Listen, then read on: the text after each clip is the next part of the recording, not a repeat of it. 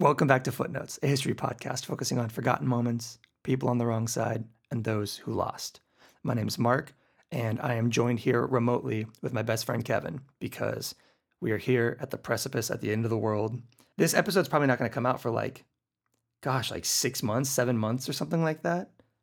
Uh, I can't remember how far we are ahead in terms of our production schedule right now, but for those of you listening sometime down in the future, they found this on a broken cassette under a pile of rubble that used to be a city. It is currently March 28th, 2020. Uh, we here in California, uh, in Sacramento more specifically, are about a week and a half, basically two weeks now, into the shelter in place, originally recommendation, but now ordinance uh, during the COVID 19 debacle, fiasco, horseman, whatever it is. And so this is our first remote recording session, which is quite the experience. So hopefully uh, you don't notice it in terms of the actual uh, flow of the episode. But if it feels a little weird, it's because marauders are at our doors. As you say that, there's police sirens in the background at my house. oh, that couldn't have been more fitting.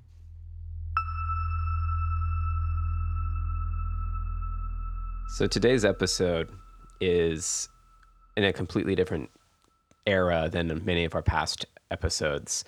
If you haven't noticed, we tend to stick around in the 19th century or you know just prior to World War One, and then a brief foray, maybe a nine-hour brief foray into the medieval era. But today we're going to be in the 1720s, and we're going to be in a pretty awful location. We're going to be in London in the 1720s. This is not a place that anyone really wants to go you know, there's plenty of times in history where people talk about a golden age or, you know, it was great to live in this city at this time, you know, Rome in the first and second century or uh, Vienna, Austria in the 19th century. These are places you want to go. No one ever talks about early 1700s London or England in general as this great place. In fact, it was desperately shipping all its people out to the colonies, to the Caribbean. Everybody was trying to leave England at this time.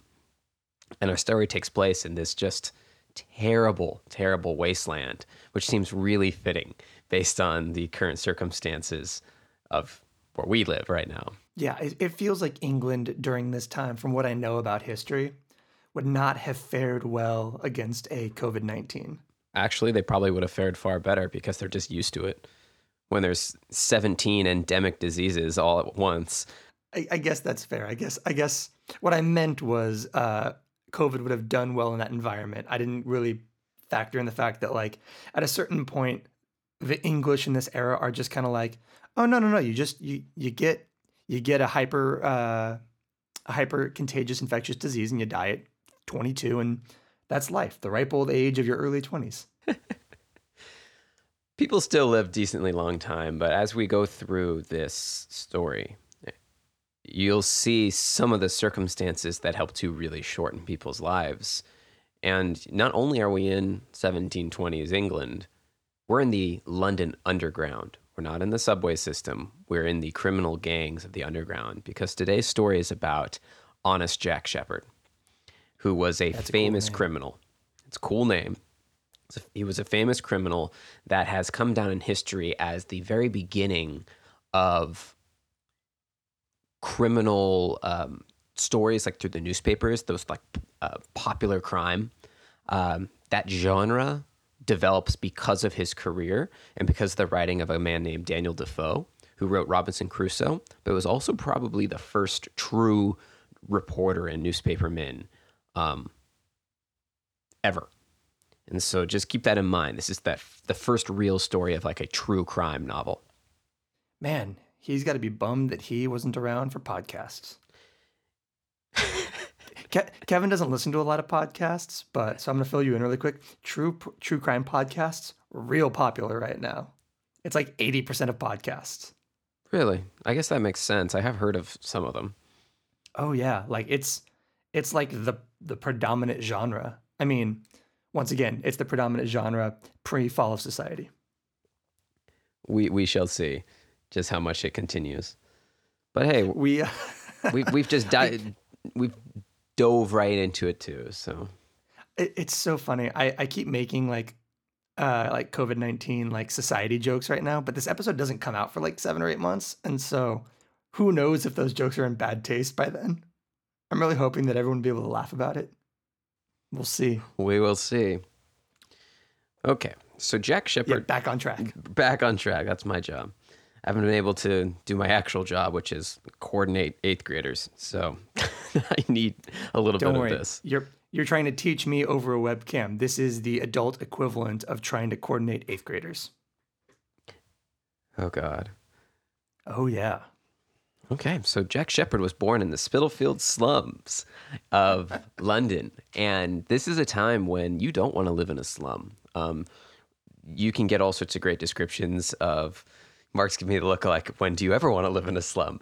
Right. But no, trust me, there are degrees of slummage, and this is the worst. This is probably the worst possible slums on the face of the earth because, in, in a lot of respects, and of course that's hyperbole, but in a lot of respects, these are the first true urban slums. These are the slums before people knew what slums were. And, you know, a slum develops very organically. People just start to live in a place because that's where work is. Well, London at this time was a city of about 600,000 people with a death rate far higher than its birth rate. So if it were left to its own devices, the city would basically shrink down to a much smaller population because the infant mortality rate was crazy high. London is basically just digesting the English population. Yeah, but since the people in the countryside were dealing with all sorts of different things, such as enclosure, where their farms were being bought up and closed and they were being kicked off of them, um, a big war, the War of the Spanish Succession, had just ended, so people were flooding back into England without anywhere to live. The economy was set up in London. I mean, that's the capital of the country. People were just flooding into this city, and they would just build a shack. And then someone else would build a shack attached to it and someone else would build a shack on top of that. And eventually you get these dr seussian looking buildings where way too many people live in you know just grime and filth. There's no sewage there's no cleanliness there's no real food there's not really any law because as we'll learn law didn't really exist much at this time so in this situation though Jack Sheppard is born to a honest, hardworking man, and he's part of a coherent and apparently very kind family. Uh, and it's a family that had to deal with just as much um, death as a lot of these families did. Jack was named after, named John, named after an older sibling who had died. Um, when he was very young, his father just simply collapses and dies at his workbench. And he had a younger sister who, at a young age, died very young which left Jack, his mother, and his older brother, Thomas, to simply fend for themselves in the middle of this slum in London. But he lived a bit of a charmed childhood. And to say that this was a charmed childhood is going to be very depressing in just a second because his mother couldn't afford to take care of him. And so she sent him to a workhouse. Now, a workhouse is something that would make you think of Oliver Twist. And in Oliver Twist, I believe the, the, that character is in a workhouse. But that Oliver Twist workhouse is famous for the please, sir, may I have some more and all of that kind of thing. It's literally the only thing I know about it. I haven't actually seen Oliver Twist or read Oliver Twist. It's a book. What what is it a book? Yes. There's- They made a movie, right? Of course they did. It's a Charles Dickens, Dickens book. There you go. See, uh, the point is, all I know is the please, sir, may I have some more? The whole point of Dickens's book is he's trying to reveal the terrible life of the Victorian working poor. Well, that's 150 years into the future from where we are now, and these workhouses It's a existed. little romanticized.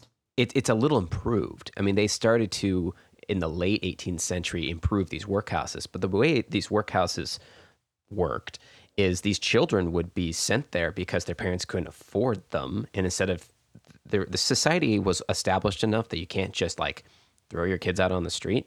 Like that, there that was not an option. They were trying to take care of people, but they did it in such an unkind way. So basically, these were these like uh, military style barracks where the kids would wake up, be given food, and then sent to work for five hours. These are like he, he gets sent there when he's I think six years old, and so four, five, six years old. He's really young, And all the kids that live there, there's oftentimes, you know, three or four kids to a bed, all being covered with one flea ridden blanket. They're all incredibly scrawny and they're huddled together. They wake up, they get given food. Um, they work for five hours and they're doing those really menial tasks that little small hands can do. They're doing sewing and stitching and they're making shoes, um, but they're doing the small things. And that's how the workhouse gets its money is the local you know businesses around it pay the workhouse for these small tasks things we have long had machines do. This is before machines even took over industrialization. Instead you have little orphan machines doing the job for you. Um, little orphan machines new punk band name i was about to say that's a good punk band name. It really is. Little orphan machines is maybe my favorite punk band name i've ever heard. They would work for five hours. They would go to lunch. They would get a little bit of time to play and a little bit of time to uh, learn and be taught. And usually they'd be taught how to read and write in these workhouses. Then they'd go back to work for another five hours and repeat that every single day. Um, these workhouses were considered, quote, as a place where education was dispensed purely as a necessary and irksome preliminary to apprenticeship. And that's a quote that comes from the main book that I use for this. It's called The Road to Tyburn by Christopher Hibbert. It'll be in the show notes, obviously. And it tells Jack Sheppard's story. And there's another book I use, which I'll bring up in a little bit. But that quote brings up the fact that the education of these kids was purely there because they were being forced to these workhouses were oftentimes being run by what's called a harridan, which is a person who is in charge of all the kids in this military like barracks. And he was usually drunk the entire time, drunk on gin, and I'll get back to that. The benefit that Jack Sheppard has and the charmed aspect of his life was that he had someone looking out for him. He had his mother. His mother had even though she couldn't afford him, she had to basically ship him off to this workhouse. She had placed him, um, she had placed herself as a servant in a uh, like a wool merchant, a grocer, a, a basically a, a, guy who owned a shop and various businesses and was decently wealthy named Mr. Kneebone. And she was his servant, just nice, normal servant, part of his family. Um, at that time, paternalism was a big deal. So this guy was a successful man in London. He had a nice house. He actually had a country house too. And he took care of Jack's mother. Well, Jack's mother was able to prevent him from going into all the bad apprenticeships. And what would happen for these kids is somewhere between the age of four until about 13, they would get plucked away from the workhouse and sent to work as an apprentice in some various industry. Well, the good industries, industries that can make good work, like let's say a carpenter or a blacksmith or a goldsmith, the fee to become that profession was very expensive. So people who had their own livelihoods would get their own children or their you know their nephews and stuff like that and get them into those professions. Well, the parishes that ran these workhouses didn't have enough money for that. So the kids at these workhouses were only sent to the worst, most dangerous jobs. And to give you a, a nasty example, they would take kids as young as four and put them into the chimney sweeping apprenticeships simply because they were so small. Well, these kids would often die of cancer by the age of five, or get stuck in these chimneys, or fall and hurt themselves, or die of lung disease at a very young age. This is what these workhouses can do. God, Mary Poppins was a dark movie. It, it's actually making light out of a lot of very dark things. Yeah. And they're in 1913, by the way. Jack doesn't end up getting into one of these professions. He apparently is a very bright student. He uh, he doesn't have to go through one of these apprenticeships but even some of the better apprenticeships like being a part of like being a shop clerk or something like that it's all fine and dandy if the person you're apprenticing with your master the apprentice is more or less a slave and an indentured servant. Your master if they're a kind person your life is probably going to be very good. You'll work hard but they'll pay you they'll feed you they'll house you and then you'll have a life skill that you can move into and that system, that kind of informal patronage system, works pretty well. But if your master is harsh and cruel and really just wants you there as someone to um, harass and beat, the life of that apprentice is going to be awful. So, to further our charmed life of Jack Sheppard, his mother manages to get him an apprenticeship with the man, Mr. Kneebone, that she is the uh, servant to. So he becomes the basically a shop boy for him, an errand runner, the guy who sweeps the floors and just does all of his basic tasks while he's a teenager. And so for most of his teenage years, he gets to live with his mother being paid with a surrogate father in a time where that's really rare for people from the Spitalfield slums like Jack. Most people living in the slums lost one of their parents, most of their siblings, and did not live very long. These are the people who don't live past their 20s. But most people who have at least some means do. They live normal, long lives. When he becomes a late teenager at about 17, the typical informal relationships between the people who you know have businesses and own property and have professions takes its um, takes its normal path because Mr. Kneebone uses Jack as a bartering tool to get some work done. And here's how the deal goes down. It's it's interesting the way the world has always worked this way. Is Mr. Kneebone has a country estate, an estate outside of the, the disgustingness of London, and he wants someone to build it. Well, instead of actually having to pay someone to build it, he apprentices Jack to that guy as a carpenter. Basically, by giving guaranteed work to this carpenter, the fee for that guaranteed work, and I believe he pays him too, was to have Jack as a part of the business deal to go become an, carpenter's apprentice with this man named Mr. Wood, which, by the way, is a perfect name for a carpenter. Right. Well, I mean, all the names so far. Like, if, if you if you tell me that Kneebone and Jack isn't a Saturday morning cartoon, I'm gonna call you a liar. Yeah, I, I was always kind of giggling at Mr. Kneebone's name. It's kind Every of a, time every single time. It's just fantastic. It's it's it's it's the it's the high point of a very dark story. but also to what we're actually talking about, like Kneebone seems bizarrely nice for the for the time. I get there's some self interest in like making his like war like little like apprenticey dude uh somebody who's got like a wider range of skills, but he is setting Jack up for a reasonable amount of success in his life by doing things like tying him to a a like uh, a value add skill set kind of thing for his own work, that kind of thing. Like it seems it seems like Jack's getting a pretty. I mean, I get we keep we keep using the word charmed, but it does feel that way so far. Well, it could be so much worse, and it's always we always have to remember that there are kind and honest people and and they're the majority in every time period in history. And we just don't usually talk about them because the people that come up in history are the criminals, the the politicians, the generals, and the those are the juicy stories. So the fact that we get this bi- biographical background to Jack Sheppard's story is kind of a it's a it's a balancing act. Yeah. to you know help color the rest of his life the thing about Jack Sheppard that we need to realize right now is everybody likes him. Right now, the reason why this deal went down so easily between Mr. Kneebone and Mr. Wood is Jack is charming. He's incredibly witty. He's pleasant. He is just one of those guys who you enjoy being around. And so Mr. Kneebone really likes him because he's just great little guy to have around. And as he gets older, he just seems to become this really pleasant young man. Give you an idea what Jack looks like is he was always very, very small. We're talking even for that time period. He's about five foot four, rail thin, but really sinewy. He's got these giant hands and these really big, almost like Disney princess eyes. Everyone describes him as having this very, just like boyish and charming face. He spoke with a slight stutter, and he was incredibly strong for his tiny frame. So he's kind of like he's very Adorable. odd physical description of a person, but that's how he's described right. ad nauseum. I mean, this this does reinforce my theory that he and Kneebone are cartoon characters. A little bit. He almost has that look to him, and you can see pictures in the books and find pictures on Wikipedia, and he does have an almost cartoonish like face. And unfortunately, some of that's due to malnutrition. You get kids with that kind of boniness because they didn't eat enough, um, and those really big eyes.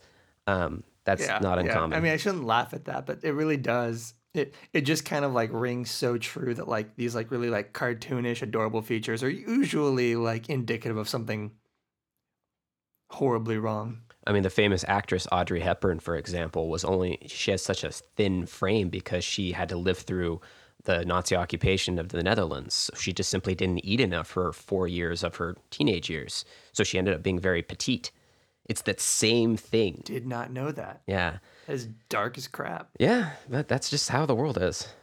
As a carpenter's apprentice, Jack becomes an absolutely expert carpenter, woodworker, but also a locksmith. and understanding how latches work, which at this time doors didn't have doorknobs, they had latches, which is different. So he understood how to make things and break things, put things apart and take things apart. And he has these giant, strong hands and strong arms from all of this work. And he is very good at using his skills at this point for good. And so he is not only a successful apprentice, he is Mr. Wood's like cherished apprentice because again, everybody likes him. He's this great guy and he's really good at his job. And a apprenticeship usually goes about 6 or 7 years. And the first 4 years of Jack's apprenticeship are perfect. He just consistently does his job well. He doesn't get into any real uh, conflict with anybody. But then we got a Saturday morning special about to start here. He falls in with the wrong people. All it, all it takes is that one that one cigarette. In this case, it takes that one uh, shot of gin. But he goes to this tavern called the Black Lion, and that is not a wholesome place. At this time in London, gin as a drink was an epidemic. And that's going to sound kind of odd. Gin? You mean that distilled liquor from juniper berries? Yes, that that is the the drink of choice that is like ruining society. This is before I mean, other spirits. Have you ever exist. had gin? Gin gin ruins your mouth. Of course, it ruins society. um, but the thing that's going on with this drink is, if you think about it, if the only thing you have to drink, your only intoxicant is beer, and it's a low percent beer, a three or four percent beer, you have to drink. Gin is like gangbusters. G- gin is gangbusters. It's it's multiplying the amount of alcohol by ten times that a person is drinking, and that's pretty insane. And so, I, re- I remember the first time I had an energy drink when I was a kid. same kind of much worse idea. Right, you like you, you're you're used to like juice and some soda and that kind of thing, and then all of a sudden somebody hands you like a rock star or like a Red Bull, and you have like three of them, and you're up until like four in the morning three days later because of it. it's like that, but for people who have only ever had like light loggers. it absolutely ravages society. It, it gets to the point where there is a movement in about 40, 50 years to like ban gin. Get rid of this thing. Everybody should go back and drink beer. Um, they're, they're also drinking brandy in these places, but gin is really the big deal. And there's these gin cellars where someone just has their basement filled with gin, basically like bathtub gin, and people just come in, spend money, and get so drunk they pass out. And it's just these these cellars of people walking on top of the the drunken people. Um, it gets it gets really really really bad. It's like uh, about we're about twenty years into the gin epidemic, if you want to call it that, as society is kind of even, crumbling even worse than it was before around this. And in these places like the Black Lion, that's the drink along with beer that flows, and these quickly become um, hotbeds of criminal activity. Uh, during the day, they're much more respectable, but by night, everyone in there is either a criminal of some form or a prostitute. Jack meets a woman by the name of Elizabeth Lyon, who goes by her pseudonym, I Any, guess. any relation to the actual bar? No, different spelling of Lyon, spelled like L Y O N. And she doesn't actually go by her real name. She goes by a, an odd name. She goes by Bess, which is a shortening of Elizabeth, but she uses as her first name her town that she's from, Edgeworth. So she goes by Edgeworth Bess as a prostitute. Wait, hold on. So you're telling me she could have been Lizzie Lyon, and she goes with Bess Edward, Edge Edgewood, Edgeworth Bess. Edgeworth. That is oh, that is a bad. That is the kind of bad choice you make when you drink gin. This podcast brought to you by Scotch. The Black Lion becomes this haunt for Jack, and while there, he's, he makes lots of friends, and he specifically makes this connection with Edgeworth Bess. And he, he and Terrible name. Yeah, I agree. He and Bess quickly develop um, a relationship. The relationship is one of kind of mutual support. Oftentimes, prostitutes benefited from having someone, um, a man, alongside them to help keep them safe. Uh, we're not super sure exactly what, how the relationship starts, but we know that quite quickly, Bess gets him into criminal activity. Uh, the the You're, in, you're spending a lot of time avoiding saying the word pimp when it sounds like he's a pimp. he's not a pimp. That's what I was trying to avoid even leading toward. He's, He's he's the guy who hangs out with a prostitute to keep her safe. she she probably has one of those. Um, it's different um, because that's that's what he isn't. Instead, what she connects him to is thieves. London at this point was filled with a huge variety of thieves to the point where there are just this expansive vocabulary for the different type of thief a person was because people would focus on being one type of thief. They would steal from one type of person or they would steal in one type of way. We've all heard of highwaymen. Well, those are people who uh, would hang out outside of the city of London and steal from carriages. Well, there were also what are called footpads. And footpads would, um, were the scariest thieves in London, is they were guys who would just mug you. Um, but these were not like, you know, give me your money or, you know, no one gets hurt. They would attack first, steal second. I mean, these are the kind of footpads. These these footpads were terrifying because they would just pop up They out of a. you. They would just jump you and beat you and kill you. There was known footpads who killed every single person they stole from. That that was just what they did. Well, okay, so they- they're not they're not a thief.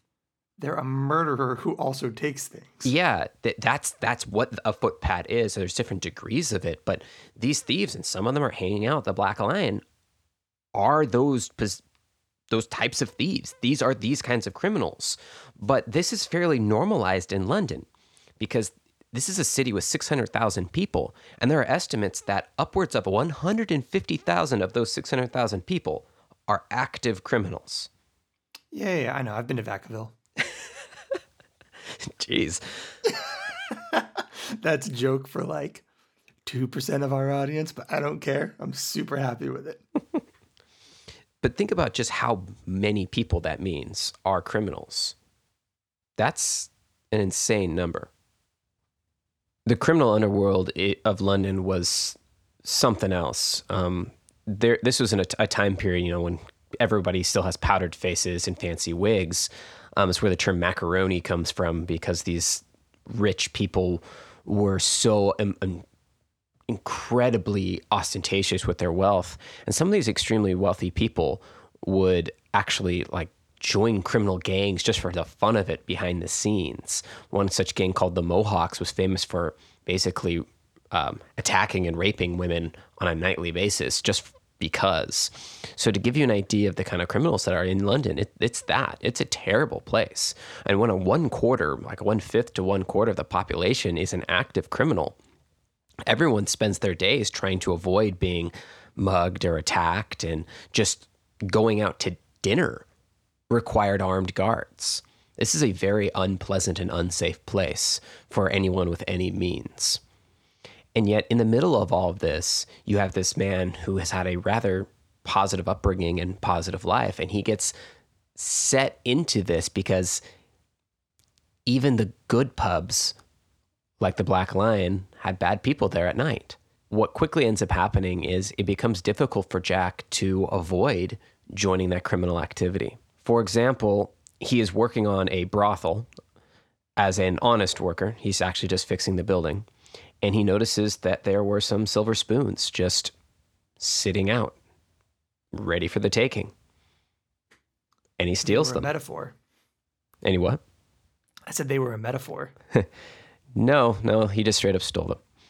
Well, no, I know that, but they, but they were also a metaphor. Okay. Like it had to be silver spoons. Oh, I get it. Okay. That is his first theft. And from then on out, he begins to try to steal as many things as he can.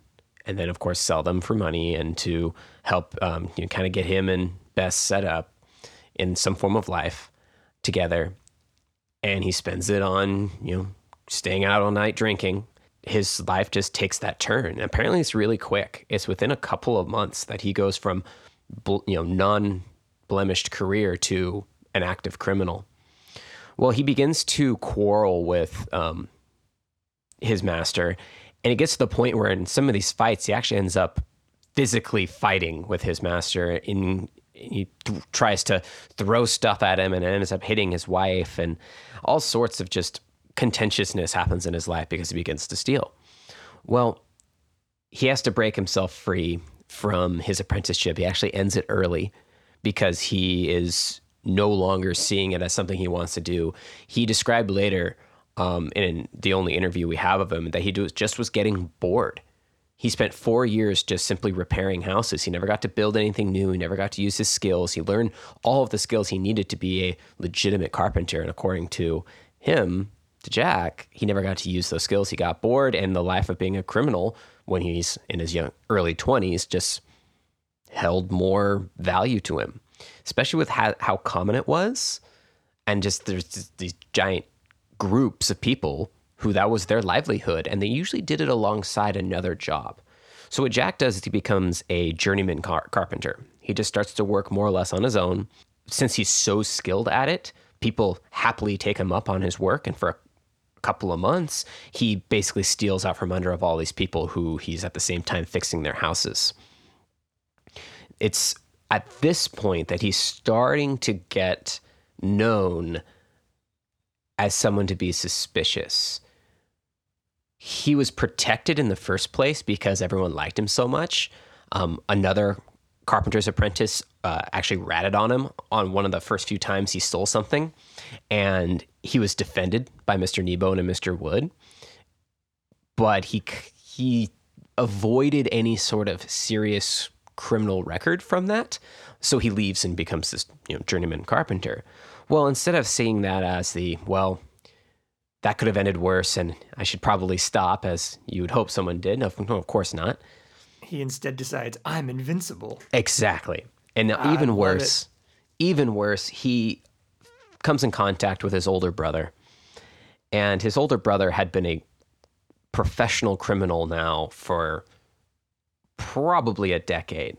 We have a, we don't know much about his older brother Thomas, but Thomas had already had um, his cheek branded, which is one of the criminal uh, the uh, penalties for uh, theft. Um, you could also have your ear cut off. You could be sent to the colonies, or, which was equally as common, you could just be killed for it. You could be executed. Um, right. The criminal system in London at this time was arbitrary to say the least. Um, there was a very long list of felonies, and all of these felonies came with a death sentence. But it was in the end up to the judge or jury to decide just how much someone would uh, be penalized, you know, how would they be charged for their crime? And to say that the, the law code itself was very odd would be an understatement. So let's just kind of get an idea of the criminal system that Jack Sheppard's about to drop into and that his brother had already gone through. So, a quote here about the, the law code Numerous strange anomalies in the criminal code were suffered to remain without question. Attempted murder, for instance, was merely a misdemeanor while to snatch a watch out of a man's hand and run away with it was a capital offense. To steal fruit from a basket was a felony, but to gather fruit and then steal it was a trespass. End quote.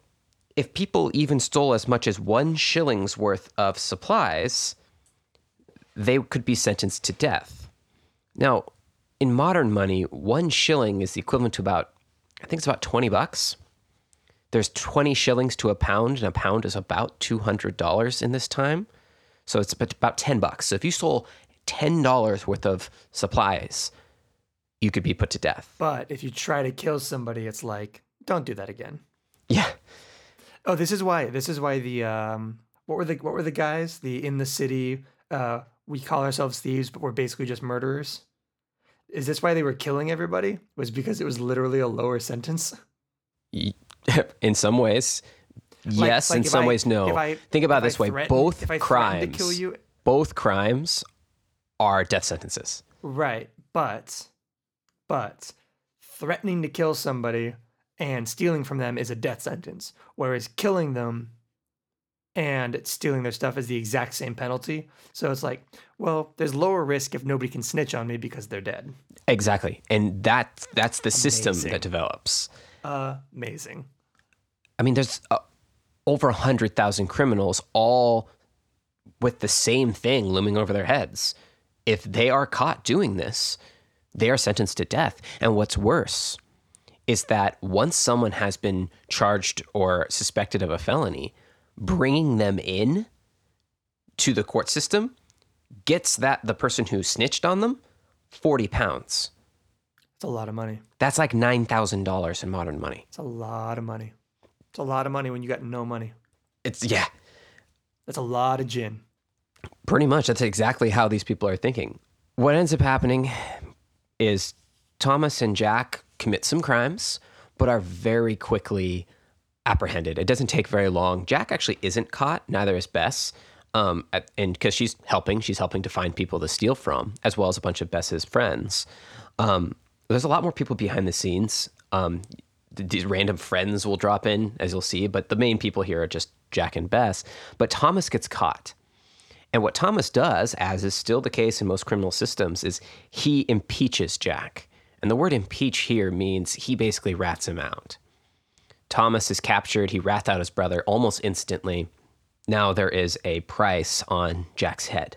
The criminal justice system here, though, is even worse than it might seem because when you are able to legally provide evidence against somebody and then you get paid, there's not a lot of reason for people to do that honestly all the time. So a lot of what Thomas said was probably not true. He was probably deflecting blame off of himself, but he was also committing crimes. So he was trying to get out of basically being executed. He was hoping that by doing this, they would just send him over to Virginia, which is a much better location than death. That's about the biggest compliment I'll give to Virginia. I have nothing against Virginia, but that, that joke just landed right in my feet. I'm I'm also really mad at you for stealing that joke out from under me. I have one thing on this show. It's the jokes. You can't do that. Especially not right now when we're doing this remote. Like that's the one thing keeping you from doing these yourself. How dare you? How dare I? How dare you? I'm gonna go get paid to rat you in for some like very, very flimsily evidenced crimes. The system is so corrupt that outside of the courthouse, there are these men who walk around with straw in their um, shirts and cuff, you know, like uh, the cuffs of their shirts and in their buttons, advertising that they are willing to give false testimony for money. And by the way, that's where the term straw man comes from. It's a false argument. It's setting up a false person because that's what they were doing in this system. So what happens to poor Jack? Well, there's now a price out on his head, and he and Bess lay low. They know, okay, we are now in danger of being caught and potentially being charged with a felony. And since it's their first time, they probably would have been branded or had their ear chopped off or their face nicked or sent to Virginia, something like that. Um, this is before they were sending criminals to Australia.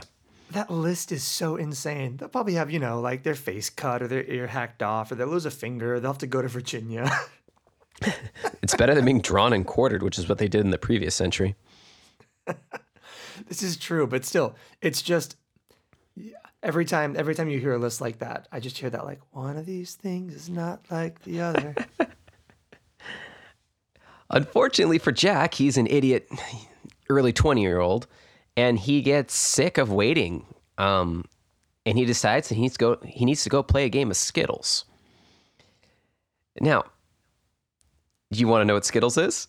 I mean, is he going to taste the rainbow? This episode brought to you by Scotch, not Skittles. Skittles is a form of lawn bowling. Wait, really? Yeah. It's like uh it's like um bocce? Uh, yeah. It, it's a game that I don't think a lot of people play anymore, but it, it's a basically it's a bocce it's ball like lawn bocce. bowling game. Yeah. Well, there's a bocce ball court literally half a mile from my house. So Oh, I have I have a full like bocce ball like uh like series of courts at a park near our house down here. Uh and they're always empty. Oh, last time I was there, there was someone there, but I, I, I live in a weird spot. So, There you go.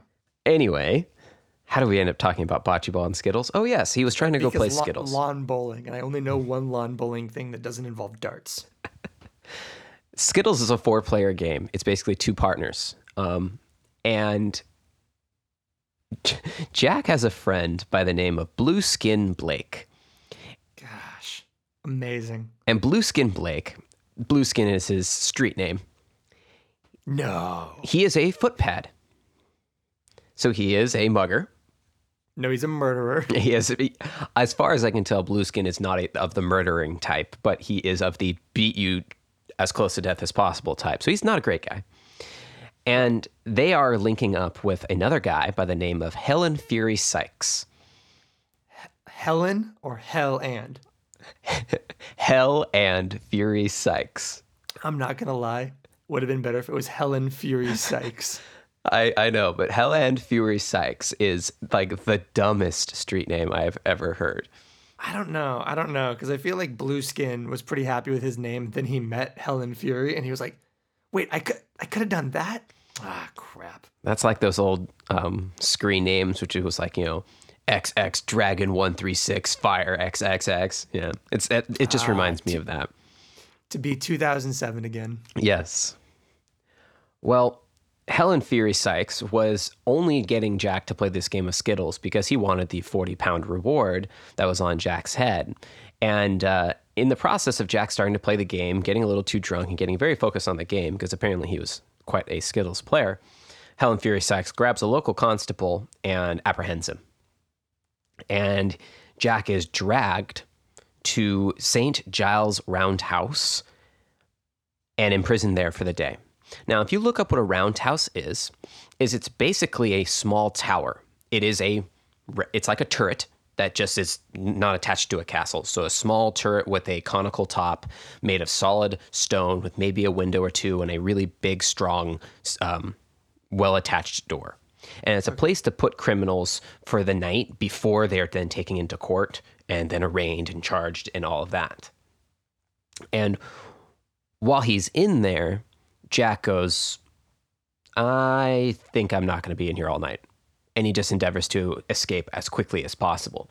Well, they didn't do a very good job of cleaning out his pockets or anything because he has a razor on him and there is a chair inside of the roundhouse. It's basically just a chair, a mattress on the floor, and then they just kind of chuck you in there for the night. It's like a, a holding cell, like a drunk tank. Right. Um, and think about how he's being charged for a crime that he'll be put to death to potentially. There's no reason for him to want to stay in this situation. So what he does is he rips apart the chair. And the, chair you can think of it as there's the the part you sit on, but then there's like it's called the stretcher on the back. And that's one solid piece. So he rips the part you sit off of from the back part of the chair and he attaches his razor to the top and he basically stands as high as he can in the room. He piles a bunch of stuff up and he starts to scrape away the mortar of the the different brick tiles on the ceiling. And he um, ties together his his bed uh, This is a blankets together. v- This is a lot less violent than I was expecting him to be with a pike. Yeah, he basically invents a pike, and he, over the course of the night, scrapes the mortar away, and gets up high and starts to remove the tiles. This is not a very big room, mind you, so he's not having to like climb super high, but he starts to slowly remove the tiles one by one.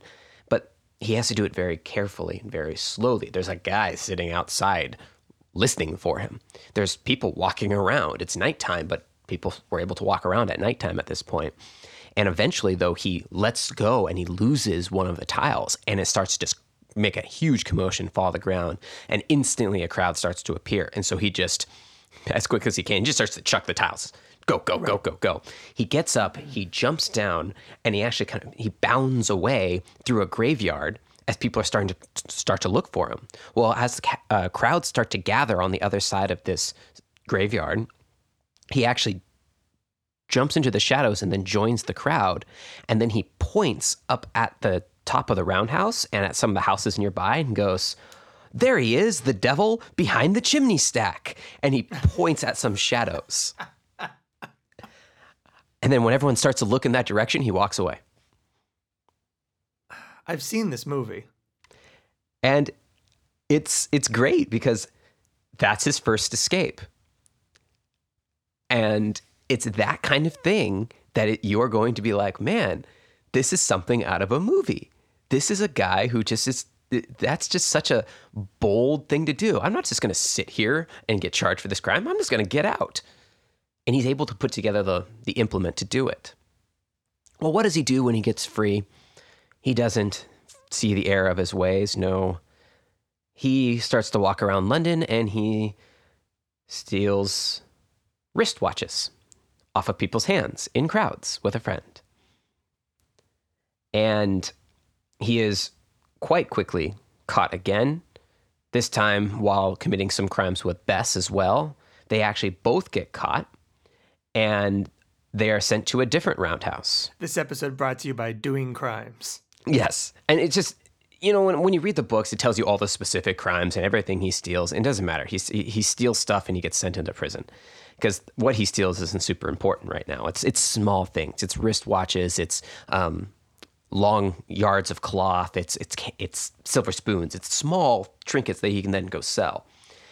Right. Well, when he gets thrown into this roundhouse, Bess visits him and there's a lot of weird rules. Like you can get visited as a criminal, even though you're probably going to be sentenced to death. And even if there are rules prohibiting it, um, you can always just bribe the guard. So Bess probably just bribes the guard, and she brings him a full on like halberd.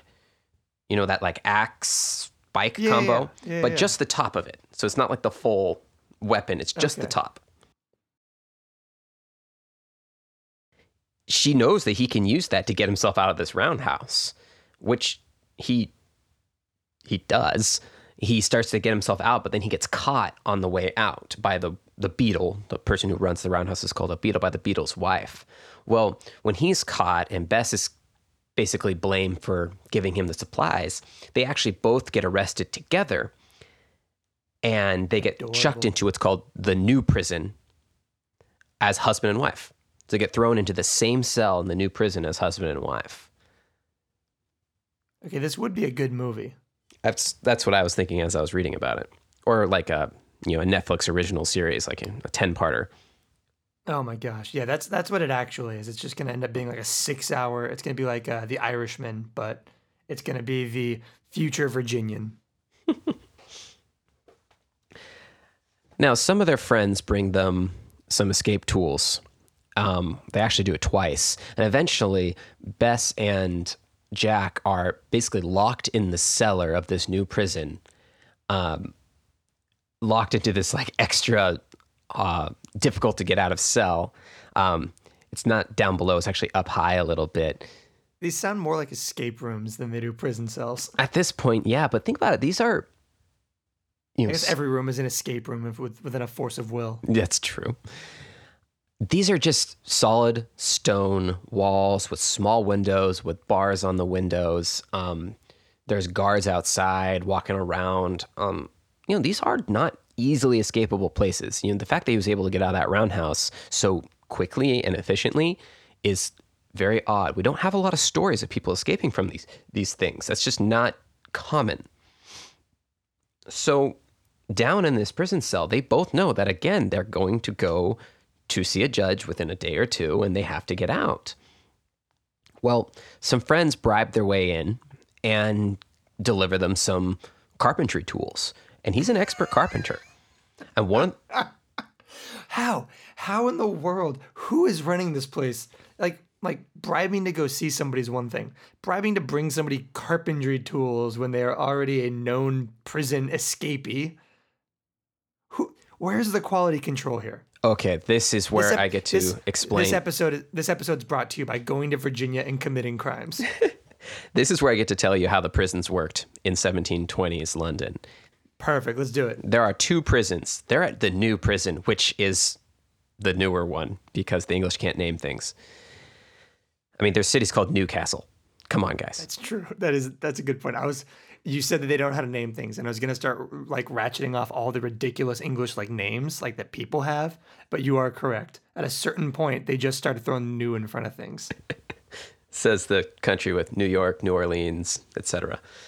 And someday, and at, at this rate, someday soon, new New York. Oh gosh, Futurama's coming true. Wouldn't that be great? I mean, not for us, but like for the future. So there's these two prisons. There's New Prison and then there's Newgate Prison. Um, and I'll talk mostly about Newgate Prison, the one that has been around the longer time. Um, it's it had been around since the medieval period and probably even longer. We don't know actually when it was originally founded. But the way this prison worked is it had a variety of different wards. And once you were put into the prison, you could just walk around free because it was surrounded in giant walls and all that. And what would happen was once a person was thrown into prison, they were immediately expected to pay for every single thing in the prison. Simply having their handcuffs taken off or their fetters, the chains around their legs, depending on what kind of criminal they were, that cost a certain amount of pence or shillings. We're talking 10, 20, 50 bucks simply to have your chains removed so you could walk around more freely. To have a bed took a certain amount of money. To be fed food that wasn't bread and water cost a certain amount of money. If a person was wealthy enough, they could pay for a nice, comfy room in this prison. Everything cost money inside the prison. The people who ran it, the jailers, were the ones you paid. And that's how they made their money. They weren't paid a salary, they were given this payment to treat you not terribly. So they were as encouraged as possible to treat people poorly so that they could get more money. And there was not a single thing in the prison that didn't cost some form of money. We're not talking small fees. It could cost thousands of dollars to not just have this terrible existence, sleeping among the straw, which was more filled with fleas and rats than humans. There was no sanitation. There was absolutely no light. It was basically this dim glow at every season. It was stifling hot in the summer and freezing in the winter. Right. Yeah. No, I've been I've been to Vacaville. Callback jokes. A plus. But yeah. Also, also this. I mean, you know, rats and actual pestilence aside, this doesn't sound super far off from basically how the American prison system works too. There's it's different though like, because there's like, these you, masses of people in crowds just milling about. Right, right. And there's pregnant women in the system who are sent in there because they're prostitutes and they give birth to their children and are just forced to abandon them in the middle. So there's like death all around. There's no toilets. So there's just filth everywhere. There's something called jail fever, spelled G A O L, which is pronounced jail, apparently where people get these r- just ridiculous forms of typhus and typhoid because they're living in this filth. A huge portion of people simply die in prison before they even go to trial. And yet, if you have enough money, it's like a hotel for you because you can just bribe everybody. Right. So that's what they're doing or trying to do. Well, they got someone to bring in new supplies to them so they can get out because the situation they're in is so terrible what he gets, what Jack gets, because he doesn't want to be in this prison, he wants to get out as soon as possible, is he gets a um, a file, a metal file, and he gets a, what's called a gimlet. And a gimlet's an old tool that bores holes. It's like an old Isn't screw. Also a gin drink. A, a what? Isn't it also a gin drink? A gimlet? Yeah. It might be. I but it, so. it's like a rounded screw that you can use to bore holes into wood. And he uses these two tools to start to remove the bars and the wooden beams across the window of their room because he sees that's really their only way out. He can't get through the door, it's being guarded. What he needs to do is he needs to file down the metal bars and then he needs to find a way to remove these solid wooden beams that are blocking the window so that they can get out. So he goes about and does that. And what he ends up actually, instead of removing the beam, he just finds where it connects to the wall and he just screws into that so many times that he's able to break it with his arms. And now there's a big opening in the window. And they wait till nighttime and they actually have Bess take off all of her many, many, many petticoats. I mean, this is a time period where women wore like you know six layers of coats, and she's in her just her like her nightgown. And the one thing we need to know about Bess is that every single person in every single book describes her as extremely fat, corpulent for the time, which means she's probably just a slightly curvy looking woman. But for the time when everybody else was so incredibly skinny and scrawny, she's known as fat. Because it's right, right, right. when you read the time, they, they describe her as like beautiful, But Right, right, right, I think it's been This is- this- translated, so it's this she's just a little era. bit bigger. She weighs more than Jack, though. We all know that because he's like 120 pounds. But they look down from that opening in the window, and it's 25 feet down. They're on the third floor. So that's why they have to make a full on rope out of her dress. And then, So they tie all the petticoats together, exactly, this is like, you know, again, something from a movie. converting a bunch of petticoats into one mega coat. Well, Jack has to lower her down first. So he gets her up through the window, he lowers her down. He basically is using himself like, you know, he sticks his legs into the wall and he slowly lowers her down because apparently she weighs a lot more than him and takes a lot of strength, but he's so strong as this little guy, he's able to do it. And then he scales down himself. She's so difficult with her lack of malnutrition. I know, right? And they end up in the courtyard of the prison. And they still have to get out of the courtyard without being caught. Well, the problem is now there's a giant 20 foot wall in front of them with a giant 20 foot gate with iron studs and iron bars sticking up out of the top. Well, they cross the courtyard and Jack tries to climb the gate and he finds he can only get about four or five feet up before the, the giant metal bolts that hold the gate to the, the wall don't get him high enough. So he actually invents rock climbing.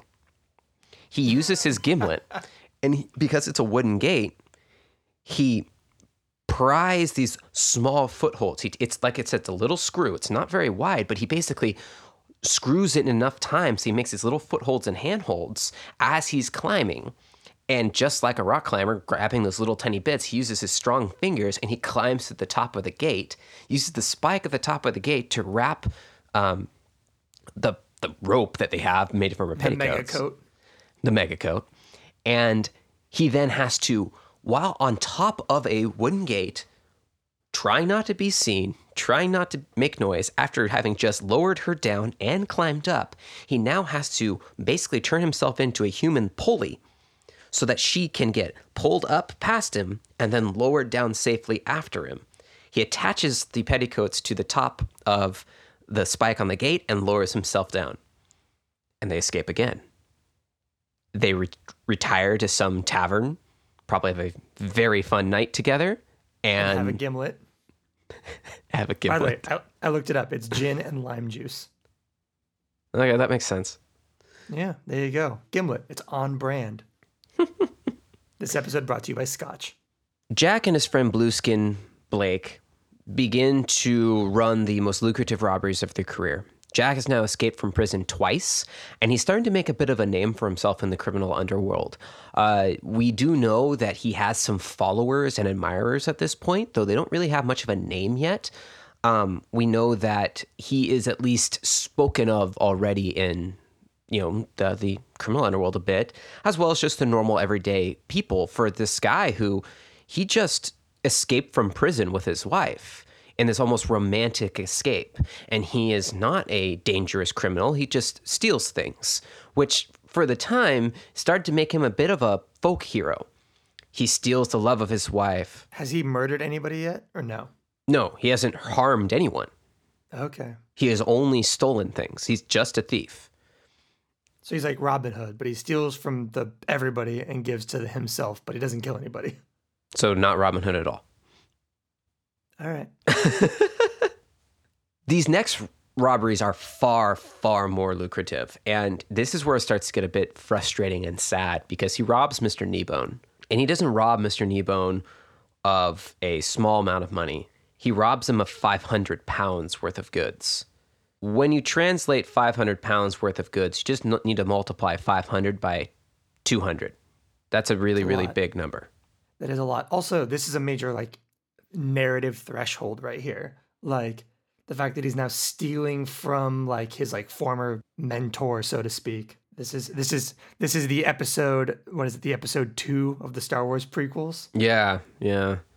The, it's like the beginning of the downfall. Right. Exactly. This is the yeah. Like I said, this is the threshold where he goes from doing crimes and still kind of like sometimes being almost a a uh, a carpenter to now like I'm just gonna steal from the man who tried to give me an honest life. And this is where it, the downfall does truly begin because after trying to approach Jack's mother and Jack's mother trying to get involved a little bit. Uh, what, ends, end, what Mr. Kneebone ends up doing is he approaches a very interesting man by the name of Jonathan Wild. Jonathan Wild was the ruler of the underworld. He's he's he's Hades. I guess you could call him that, and he's interesting. I'm just going to give you a brief background of who this guy is, this, why and why he's important. Jonathan Wild was probably the first true mob boss. He was building on all sorts of different ways that criminal gangs worked beforehand, but what he brought into just the basic organized crime was legitimacy and the aspect that organized crime could function within the realm of law and order. What Jonathan Wild did is he acted originally as a middleman between thieves and the people who they would sell goods to. So think about what situation He's, Jack so has. he's fencing. Yes, he is fencing. The problem that Jack had when he was stealing his goods is he had to go through someone who was a fencer, someone who could sell those goods for him. Well, because the act of fencing was a felony and would get you killed, the fencers basically took 90% of the money. So thieves would have to continually steal to make any amount of money because the fences are taking so much of the profit. Exactly. So that that is the concept that was the problem for these thieves. So Jonathan Wild shows up and he decides that he needs to just organize it so that the thieves can make more money, but he knows where all the supplies are. Okay, so let's just take a little bit of a step back into who Jonathan Wild is. Because this is the guy that Jack Sheppard runs into because Jack Sheppard is unwilling to be a part of Jonathan Wild's organization because Jack Sheppard is an independent guy. He just doesn't want to be a part of a big organization like this. So Wild's background is actually fairly similar to Jack's. He grows up in a similar sized family with a similar amount of mortality around it, except he's in a place called Wolverhampton, which is a slightly bigger city outside of London. He actually starts a family as a buckle maker, and then he gets bored with that and just up and leaves his family and he goes into London to try to make it big. He strikes out, goes into debtor's prison, he goes to Newgate prison, and in the process of being in Newgate's prison, he, with no money, mind you, so he's at the just the worst of the worst. He basically is able to make money by linking up with a prostitute named Mary Milliner. She helps him to start to run out jobs and get criminal connections. He's basically parallel universe Jack. Exactly. It's it's so similar. What's his name? John? John Wild? Jonathan Wild. Jonathan Wild. So they're both Johns, but one goes by Jack. Yeah. And one and that okay, that's that's eerie. It is eerie because he goes to prison early and he gets all these criminal connections. And when he and his um, now wife um, slash mistress, it's all common law, so it doesn't really have that formality. When they finally get out, she opens a, a brothel and he starts to act as a fencer. Well, he decides that why don't I start a gang? He has all these connections with all these people. It's also a tavern during the day. So some, you know, it's not just a brothel. And so he's got this clientele around him. It also has gin. he's got this clientele around him. And he gathers them together and says, All right, guys, if you always tell me what you've stolen and where it is, I can make sure you get a good profit for it. Because what I'm going to do is I'm going to return it to its owners. Interesting. So during this time, people would have things stolen from them and they would put an ad in the, the local newspapers, which were just beginning. I mean, this is like the first decade or so of real newspapers. And there's also pamphlets, which are more like blog posts that people would write, print, and then just pass out. And so inside all of these, it's kind of like a, it's very internet like. People would ask for stuff back. I just had, you know, all my candlesticks stolen. I think it's probably this guy. If you know anything about this guy who stole my candlesticks, apprehend him. You get a reward. I will pay um, a small uh, reward for getting my candlesticks back, and I get my stuff back. Well, Wild had his thieves steal things, and then he would either approach people with some intermediary or have that person come approach him to get those supplies back. Well, he started this out saying he just knew people who ran warehouses who kept finding stolen goods as they moved, you know, through these different warehouses, and he was able to get some people their stuff back. Quite quickly, he starts to have his thieves steal things so that he can then get certain people to come to him. Well, when these people come to him to get their stuff back, and Wild's able to give them their stuff back for a decent price, those people are happy because they get their thing back, which is what they wanted. Wild takes a cut and he gives a cut to the thief. Well, the thief is safe. Wild isn't going to betray him. The thief gets a better cut than he would if he went through a different fencer. Wild gets his money and he begins to set up this legitimate business of getting people's stolen stuff back. The person whose stuff was stolen just basically treats this theft as um, a tax on living in a dangerous society. And if as long as Wild is able to get people's stuff back, who cares? Everyone's happy in this situation and kind of treats it almost like a thief tax. Wild sets up this organization and begins to expand it with two basic features that make him successful. One, he himself is honest. Not that he is a great guy, but what I mean is that he is going to keep to his word. If he tells you he's going to do something or he's going to pay you, he's going to do that, period. And he was trustworthy because of that. And secondly, he keeps track of everything. He had binder upon binder of people who had stolen things and where the goods were, who had them when they had gotten them, who had wanted them back. Was this just normal goods or was this something more like um, a pocketbook with all the mistresses of somebody? You know, was this something that could be used for blackmail or was this something that could just be used to get money back? When Mr. Kneebone approaches Mr. Wild, that's what Mr. Kneebone is saying. He's like, well, these are the things that were stolen from me. I'm pretty sure it was Jack Sheppard and Blueskin Blake. Can you get them back for me? And so, what Jonathan Wild does is he picks up a guy by the name of William Field, who had some involvement in the, the crimes, and he hires William Field to be a straw man against Jack Sheppard and Blueskin Blake. Because the other part of Jonathan Wild's job was any time that there was somebody who had double crossed him or could potentially make him money by being captured, he would send in his thugs to pick up that person and then they would all split the 40 pound reward. So, since Jonathan Wild is someone that you can work for, and as long as you do what he asks, you will get a good cut, he gets a ton of power by being very aggressive at anyone who is undercutting him. Well, Jack Sheppard had refused to work with him already. So Jonathan Wild wanted to remove Jack Sheppard. Seeing an opportunity to make a small sum of money, he goes after him.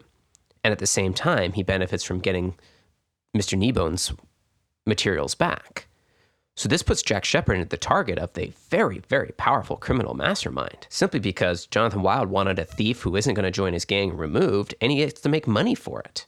Jonathan Wild had become so famous that he became known as the Thief Taker General because he set up an entire organization that was legitimate. That Parliament had to pass a law saying what he was doing, because they knew what he was doing, what he was doing was illegal. So he had to basically separate himself from his own business and run it through intermediaries. He becomes this massive criminal organization with him as the helm. And the second that a person under his control committed a crime, Wild would put his name down in a binder and put a cross next to the guy's name. And then, if that person who now had a crime over his head that Wild could bring him into court and get him sentenced to death for, the second that that person committed a, a like a slight against Wild, he would put a second cross next to their name. The person is now ah, double crossed. There it that's, is. That's there where that phrase is. comes from. Wow. Okay. So this guy is the originator of the double cross. Yep. That's this guy that that Jack Sheppard has gotten on the wrong side of. Wild sends his men to try to find Sheppard. Well, Sheppard and Blake run out of town once they realize that they are in Wild's um, crosshairs, and they actually work as highwaymen Double for a while. They work as highwaymen for a while. And they're trying to rob carriages, but they're very bad at it, apparently. It's just not their style. They're good at breaking and entering and stealing things, which is funny. With this one thing that Wild realized is that all the different thieves, he actually produced different, um, like, regiments of thieves. There was the footpads group. There was the people who stole from warehouses. There was the people who stole from brothels. There was the people who were highwaymen. And Wild realized that his thieves were good at one type of thieving. Well, Blueskin and Jack aren't good at highwaymen, and they basically are starving to death because they can't make any money doing it. So they're forced to return back to London, and Wild's men are still looking for them. Well, one of the first things that Wild does is he corners Bess, and he threatens her and gets her drunk, and she betrays where Jack is. Unfortunate for Jack is they the guy who comes to see him and to capture him uh, is a professional bounty hunter, basically. And Jack actually shoots his pistol at the guy trying to kill him. The pistol misfires, and Jack is apprehended. As is Blueskin Blake, by the way. And they're both dragged in front of the court system. Uh, Jonathan Wild and William Field produce all sorts of evidence that doesn't actually make sense. In fact, the evidence and the crimes that Blueskin Blake and Jack Sheppard commit on record are completely different. Basically, even though they did all the same things, Yeah. the, the the trials are clearly fraudulent. They are criminals, but you know, fraudulent crimes. You can kind of see the, the the straw man, the perjury that was committed to get them in there. They're both sent to Newgate Prison, the really bad prison, and they are condemned to death. This is where Jack Sheppard goes from common criminal to something else. Because in Newgate Prison, he learns that he is condemned to death about a week before his the date of his hanging. He's going to be hung on 4th of September, and he learns about that date in, on like August 29th. So he has like a week left to get out of prison. He's already escaped from prison twice. The guards quickly learn that he has this ability, but he still is somehow managed to be given escaping tools. Seriously? Again? Yes. Oh my God. Amazing. It's it's ridiculous because they're actually trying to keep him in better. They put him in the the condemned hold, which is a cell with all of the condemned prisoners. So he's with other prisoners at least at first. A guy who was expecting a reprieve um, actually gives him a couple of the extra supplies. After that guy who was expecting to hopefully be pardoned doesn't get pardoned and he gets sent off to be executed. Well, that guy had himself had supplies smuggled into him, and so now Jack Sheppard gets his little supplies, and he takes a file and begins to file down um, the spikes at the top of the the basically where the the wall connects to the ceiling. There's like these spikes along the top as a form of window. So it, it's kind of like the, it, it's it's it's a weird picture. The way it's described is a little different than the picture you see because this was all drawn out and you know in the newspapers. Well, on the other side of this partition is the word they generally use, which has these spikes, and it's a very narrow gap between the spikes. There's a passageway into the prison, and then there's a spot on the other side of a little L shape in the wall where the guards all sit and drink and relax during their shifts. So he is right next to where the guards hang out with a tiny wall blocking his um, little partition from the guards. And then it's a major walkway out to the, the, the prison grounds. So he's like at the center of all of the activity. So even if he breaks out of this, he's not breaking out of the prison, he's breaking into the rest of the prison. Yeah, he's breaking into the busiest part of the prison. He takes the file and he begins to file, file, file, file at the spike that is, you know, at the top of the partition. Bess and another one of her friends with the disgusting name of Paul Maggot. There's so many good names in this story. Like you have Jack Sheppard, action hero. You have you have John Jonathan Wild. You have Blueface or whatever. Blueskin. Helen Helen Highwater Jackson or whatever the other one was. And then you've got Paul Maggot. Yeah, and Doesn't he like know that you can literally call yourself whatever you want? it's it's bad. What, what these two ladies do is they sit outside of his window, which is totally allowed. Everybody was able to do this, and they chat with him. And he's going to be executed in like five days. And they're just chatting idly as he's filing away at this spike. He had been filing away the whole day before. He had to wait this the Sunday because it was too active. And then on the next Monday, he's filing away, and they're sitting there chatting with him. He finally breaks free, and it's a nine inch square gap that he is having to fit through. That is a very small gap. And Yeah, that's not great. what they do is they send him in women's clothes. So they gave him an entire dress and bonnet and all that. 42 petticoats. Yes, he, he he gets his own mega coat. Ah, the mega coat. He puts those on and then he jumps up, manages to get his head and more importantly his shoulders out of the bars and jumps down. And then Bess and he simply walk out. Paul Maggot waits for about an hour and then she walks out too. But there had been enough people walking in and out that the guards just saw two women leave because two women had come to visit Right. that he can literally just walk out. They have to kind of shield him a little bit. But not as much as you would think. They just basically, when Bess walked away, she walked at such an angle that you couldn't see his face. Once they leave the grounds, there's a carriage waiting for him with one of his admirers. This is amazing. and that guy by the name of Page basically just get into the carriage and leave London to get away and lie low. I mean, like, if this was a story, you'd be getting notes right now from your from your like script editor going, look, you can't just have him continuously breaking out of prisons over and over again. The audience is gonna get bored, and it also seems unfeasible. And yet here we are. This dude keeps getting locked up and he keeps just filing his way out. And it's like at a certain point, you need to check the guy and stop letting people visit him. Yeah, and stop letting them visit him with tools. Like the top of a halberd, for example. Yeah. Like, how do you smuggle Hey- that in? Yeah, hey, is it cool if I deliver uh, a portion of a weapon to a guy? Well, Yeah, it's fine. the uh, the prison guards at this point are f- just totally panicking because this guy keeps escaping. He's now escaped from prison three times. He's escaped from the most secure hold in the prison, and they are not exactly happy about it. As as they shouldn't be. No. And Jack knows he needs to stay out of London for as long as possible. So he and his friend Page, who's a young um, guy with no criminal history, but is apparently probably in his late teens and about to be the next Jack Sheppard in terms of his entry into the criminal life. So he and his new friend, um, they go out to the countryside and they actually stay with Page's um, elderly um, aunt and uncle. Um, but they feel bad because they are um, basically overstaying their welcome with these these poor people, and they're like, no, we're, we're not going to do that. I mean, it's funny because they're thieves, but they also don't want to like a- abuse their families. They're not like bad people like that. They're just thieves, and that's part of Well, his they charm. Still, they still haven't killed anybody, so That's exactly it. That's why he's so popular. He doesn't harm people. He just doesn't. It's not his temper. Well, he's not, they, he's not he's not a dick. He's just gonna take your stuff. yeah, I mean, it was the way he chose to live with all the consequences.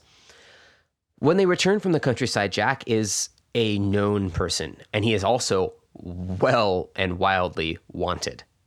You know, Wild wants him. They all the constables of Newgate Ha, Prison want him. wildly wanted, That that was not intended, but I, I rolled with it. but it was good. When he first gets back into London, a guy recognizes him. I mean, there was pamphlets passed around describing his the way he looked, his boyish features, his big eyes, his frame, um, the way he spoke. He had a slight stutter. I mean, a lot was published about him and his deeds. So he's this folk hero, and a, a milkman comes up to him and goes, "You're Jack Sheppard," and he goes, uh, "Yeah, I am. Can we please keep that on the down low?" By the time he gets like a couple of blocks over, people are like actively coming up to him and trying to talk with him. And he's trying to like just sit there and have a drink and be as inconspicuous as possible. And people are like trying to come up and shaking his hand. And he's like, if you guys don't leave me alone, I'm going to get caught and executed. Leave me alone. And he gets so angry about this. He actually returns to that original milkman and completely trashes his shop. Just chucks all the milk bottles and jugs around. And you can see that he does have a little bit of a temper. Right. As as as celebrities often do. Exactly. Trying to find a way to make some money because they're desperately poor and starving. Uh, Jack and Page start to steal some watches. Um, but in the process, as they're running away, um, the constables start to chase them. And by the way, these constables are not like true police officers like we're thinking. In many cases, these guys are just as corrupt as everybody else. They would, you know, pick you up and beat you up and say, pay me money or I'm going to throw you in jail, even if you didn't do anything. These were horribly corrupt constables at this point, but they were also trying to pick up guys like Jack. And so they end up actually capturing Page, thinking it's Jack. Page, in the the commotion, gets away, and Jack gets away, and they both run and hide into a common. And Jonathan Wild and the Newgate prison guards organize an entire manhunt, manhunt to basically just walk through this wooded common area. Because at this point, London, though it is a, dense urban city, there's a bunch of big open green areas all throughout and around the city. And they're just basically hiding in a barn in one of these green areas, which still has farming in it. And so this giant mass of constables and wild thugs and prison guards start to comb the area, and they eventually do capture Jack, and they bring him back to Newgate again. And this and this is how Hibbert in his Road to Tyburn book describes Jack's trip back to Newgate. It was gala night at Newgate. Bumper after bumper was drunk to celebrate the recapture of the famous criminal. A sing song began with the Te Deum and ended with ribald ballads. The first sightseers the first sightseers were admitted into the hold to see the chained Sheppard at a cost of three and six pence, about 40 bucks a head. At the height of the festivities, when almost the entire staff of the prison and many of the prisoners were incapably drunk, news was delightedly received that the hated Jonathan Wild had followed a false sense scent as far as Stourbridge, very far away. At least one prisoner literally laughed himself sick. At this point, Jonathan Wild is becoming less and less popular because when he is the one that people learn is, is capturing Jack Sheppard, and he was the one ah. informing on him, that starts to turn the public tide against him because everyone loves Jack Sheppard. And they start to see Jonathan Wild as this man as running the criminal underworld. And in fact, right around the same time, during the uh, trial for Blueskin Blake, Jonathan Wild shows up to that trial and he's going to present evidence against Blueskin Blake. Blueskin takes out a razor and slits Wild's throat. What? For the same, for the, the exact same situation that Jep, Sheppard and Blake were sent to prison because of what Wild did to Blake. Blake, while having a conversation with Wild, Wild basically makes a remark of, uh, I hope you die quickly. And Blake slits his throat. Well, Wild had been prepared and had a bunch of surgeons basically hovering around him just in case someone tried to beat him up. This wasn't the first time someone tried to kill him. and he survives the cut, but he is basically uh, incapacitated for a lot of the time after this. So most of what's happening next leads to the complete fall of Jonathan Wild. And I wish I had time to describe him more because of what he did to Jack Sheppard and Blueskin Blake. It's fascinating. Wow. Wow. I mean, I have so many notes about that last like two minutes of narrative. Everything from like it's fascinating to see that like this like folk hero anti-establishment thief is like the crucial piece of turning the tide against this like criminal overlord. But also, and I feel like at a certain point I need to stop having to ask this question during this story. But where are these people getting all of these weapons when they're supposed to be prisoners? Corruption. yeah, yeah, but like holy crap. If everyone's corrupt and on the payroll and everything, shouldn't Wild be in a position where like people are more beholden to keeping him from getting throat slit than a dude who's in prison is able to like get a weapon to do some throat slitting against him? I think some of it is the the fact that you can always if if you're the one who gets the person and brings them back in, you make money. I think that really plays a part in well, who cares if they escape? I just made oh, a oh, bunch of money. Yeah. They escaped. They're just going to get caught again and brought back in. Heck, I might be able to me, help. I can make more money. Yeah. And if they get back in, cool. I get to make more money. Okay. Yeah. Okay. I fair, fair. Deeply corrupt. Oh yeah, for sure. And it but takes. That is amazing that he gets his throat slit over over this situation. And it takes like a hundred years for this to start improving. I mean, this is the case for the entire 18th century. Everyone's drunk. Everyone's committing crimes. It's incredibly dangerous. It's bizarre. Once again, I've been to Vacaville. so here's where the story takes its crescendo. It, it really starts to reach a point of really? Wow. So. Okay, so Jack's back in prison again. Jack is back in prison. Quality. And they put him in a place called the castle. This is high up in the prison, and it's the most secure place they can possibly put him. In fact, it's in an area of the prison that's actually surrounded in a bunch of unused rooms because of awful things that had happened. And just that's not where they use put people anymore. So it's kind of an eerie, ultra secure area. Jack is no longer um, permitted free movement, and they put him in heavy irons and they padlock him to the floor. They are not messing around this time. They have you know chains around his legs. The chain connecting them is padlocked by a horse padlock. So it's like a massive padlock, and there's a staple in the floor that they can attach him to. He is visited by everybody that is willing to pay. So rich and famous people flock in to talk to Jack Sheppard. Apparently, he is just charming and witty and fun to talk to, and he entertains all these people and just really furthers his celebrity status. And I mean, these are like dukes and earls and governors are coming to see him, as well as just normal poor people, anyone who can afford it. And of course, of course, even though he's being watched daily, they manage to smuggle him some basic supplies. Uh, you, nobody can see that because it's an audio podcast, and even now we don't film. But uh, I just did like a celebratory, wacky waving, uh, inflatable arm tube man thing because you knew it was coming. You knew, you knew that he's like padlocked to the ground.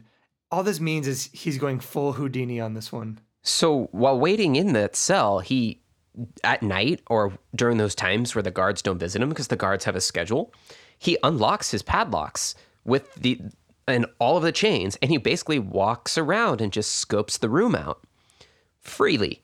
And then he will put them back on when it's time for the guards to come back. Of course. Well, he does get caught doing that, unfortunately. And he just simply shrugs and says, "Twas troublesome." When they catch him, just unrepentant. Doesn't it, I don't want these on my legs. so I'm going to take them off if I can. Right. You're you're you're gonna kill me anyways. Why do I care? So here's where they staple him to the floor. So they put on heavier irons with a bigger padlock, and then they loop that those irons through a staple on the floor, and they you know ratchet that down on the floor, and then they also put on a giant pair of handcuffs. So he is now handcuffed and fettered and stapled to the floor. Quote, and so for the next week, Jack languished in acute discomfort in his cell, sometimes lifting himself up to sit in a chair, more often lying down on his back on the stone floor.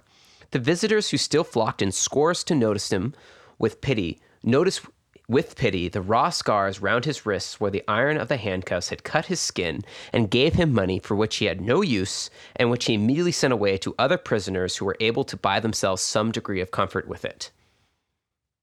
That is how you Folk become even more hero. popular. Folk hero. Exactly. So now Jack is being watched so closely that the guards are not taking bribes because their personal pride is being affected. And everyone's kept at a distance from him. So you can't pass him things. And there's someone watching him pretty much 24 7. Jack gets lucky, and it's in October, and that's when the Old Bailey sessions begin to ramp up. The Old Bailey is the courthouse, and that's when there's a, just for some reason there's a lot more activity um, at this time of the year, and the guards can't watch him to the same degree. And finally, somebody we're not sure her, sure who drops a single stout nail close enough that Jack can can get it. Jack picks up the nail and actually puts it into the buttons that are on the back of his shirt. So he buttons the shirts on the back. So they're behind him, like at the small of his back. And that's where he holds that. So they're like frisking him and checking his pockets for supplies. And they don't catch that he has this single nail. And this is a big, thick nail, but it's a single nail. And he knows that his time to get out of this prison needs to needs to happen soon. And in the room, he notices that there, while he had been walking around in this relatively large room um, with his chains off earlier, there is a chimney in the room. And he is not on the top floor. There's a floor above him.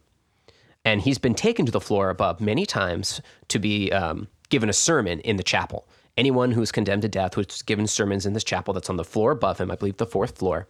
He knows that from the chapel, there's a door that leads through a couple of passageways out onto the roof. And if he can get up there, he can probably find his way out of the prison across the rooftops. But he has to get himself through the chimney without being caught.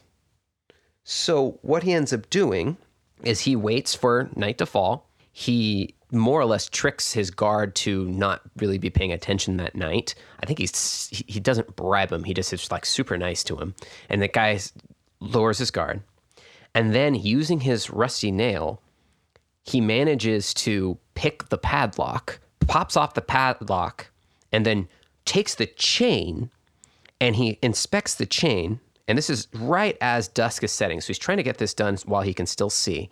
And he finds that the chain that is holding his fetters together has one link that is weak. And he takes that and using the padlock as kind of a leverage point, he rubs the chain back and forth across the padlock. And eventually that weak link snaps and the chain breaks apart and he takes it off. And he uses that to break the staple away.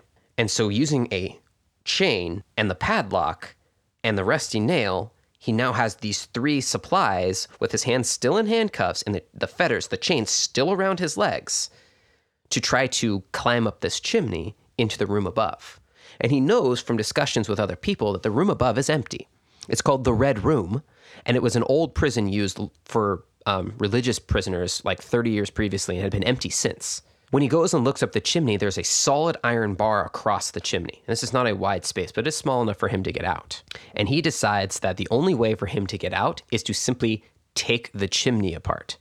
And in like true Minecraft style, take it apart and then pile up the stones underneath them and climb up to the next level. Solid Minecrafting right there.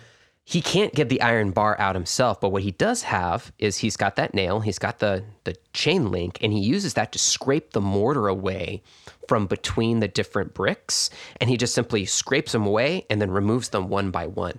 And he t- literally piles the chimney down underneath them, climbs up out of it, using the padlock and the nail and the chain. He hammers his way into the next room.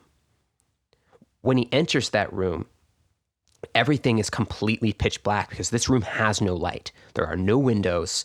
That's part of the reason they don't have people up there anymore, as they felt that was too cruel, having no light in there. So he's in this room. He has no idea what's in there. It's pitch black, and so he has to stumble around, grabbing the walls, reaching for anything. He finally finds the door, and he has to, in the dark, with a rusty nail and a broken chain link, pick the lock he actually manages to get through that door by pretty much removing the apparatus, the latch that holds the door closed, opens the door and enters out into a hallway. In that hallway, he notices right next door is the chapel that he had been into many times before. He absolutely hates the chaplain, by the way. The chaplain was a guy who was only trying to get Jack to give him basic gossip about his life because what the chaplain did was the chaplain wrote pamphlets that were basically like tabloids about all the different mm. people that were condemned to death. And so the chaplain was just not even giving him real sermons, was just trying to get details about his life. And right. J- Jack just found this guy to be tedious. And so he absolutely hated him. Great. Just a little aside there. Well, Jack now needs to get through the bolted door into the chapel. So then he can then go through the chapel through the bolted door on the other side. Well, he can't get into the chapel. So instead, because the, the door is too well bolted, he thinks, well, if I can just make a hole in the wall, I can just open it from the inside because it's unlocked from the inside. I know it's unlocked from the inside. I've been in there enough times. So he takes the padlock, he takes the nail, and he hammers a hole next to the latch in the chapel door. And he, at this point, he just has to hope no one catches him. Right. And he's making a ton of noise at this stage. And he just does it as quickly as possible. Somehow no one hears him or no one recognizes that it's someone trying to break free from the prison. He unlatches that door from the inside by putting his hand through a hole in the wall and opening it, gets through the chapel, easily picks a lock on the next door, and enters this passageway. And in this passageway is a much larger, stouter, and well locked door.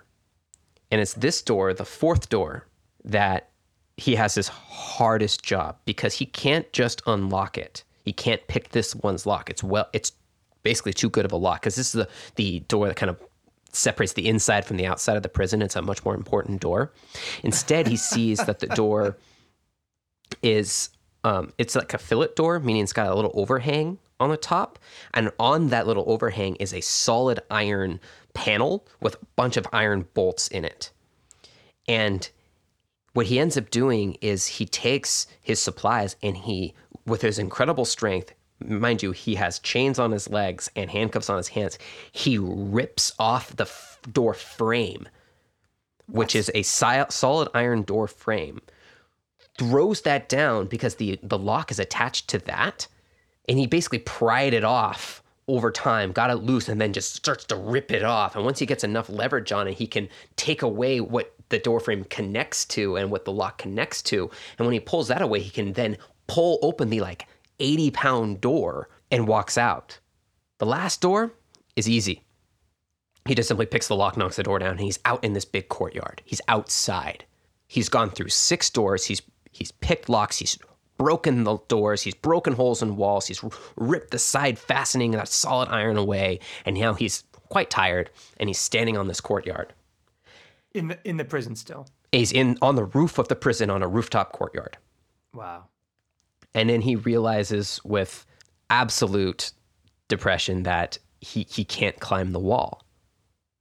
It's it's a you know 15 foot wall in all directions. This was a place where they would put people to kind of like exercise outside.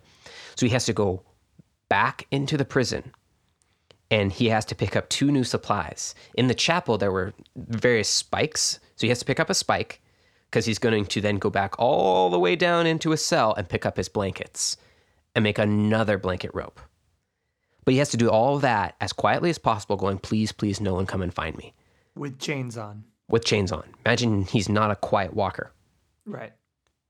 It might be this. This might be where that whole like the ghost wearing the chains thing, that little Oh yeah, I could see that.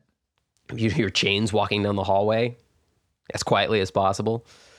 The ghost of Jack. He grabs his blanket, grabs the spike again with the handcuffs and the fetters. He loops himself up, climbs to the top of the courtyard, and jumps down onto the um, the the roofs tops that connect to the prison, which just connect to normal houses, and he dives into someone's attic. He's trying to get out of their attic when he starts to make some noise, and he hears a woman go, "What's that?" upstairs. She's downstairs, and you, "What's that upstairs?" And he's he freezes. Right. And then a muffled voice of a man next to her goes, eh, It's just a cat. And they go to sleep. And he decides to just wait it out that night and rest until the daytime because he's done this entire escape over about five hours in the course of the night five, six, seven hours. To get to that big door was about five hours. And in the morning, he basically just waits until he thinks the time is right and sprints out of these people's house as well as he can. He ties his chains up into his stockings so they're invisible. He covers his you know his hands as well as he can, and he just walks through London as nonchalantly as possible. As a celebrity. He as a celebrity, but he's he's so filthy and disgusting looking that he can't be recognized for spending the time oh, in the yeah, prison. He's just been like locked up in a cell chained to the ground. News spreads immediately. By the next morning, he is extremely famous. And what he decides to do is leave London again, temporarily. Um, he is starving. He does have some money on him, it seems, but not a lot. And he, outside of London, he manages to find somebody who is, uh, he, he basically goes and passes out in a barn again in, um, because he's exhausted.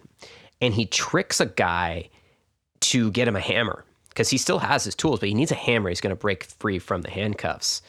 He tricks a guy by lying that he was chained and sent to prison because he was unwilling to pay for a bastard son.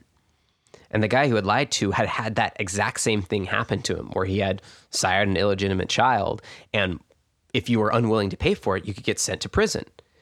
Well, this guy, it's, it's interesting how quick Jack was able to think because that gave him the most mild form of why he would be chained up and so that he doesn't just immediately get caught and thrown back in jail again. Right. And the course. guy who he was talking to, who finds him at this barn, was like, "Oh yeah, that's happened to me too. I know what that's like." And so he gives him a hammer, and so Jack gets himself free. It's just luck after luck, little things like that. People keep providing him the materials he needs to get out of these situations, and just the endemic crime to allow that argument to work is just eh, impressive to me. Oh, absolutely. That's uh gosh. This is this okay, this is the most impressive prison break I've ever heard of. Well, he spends the next 10 days as a beggar.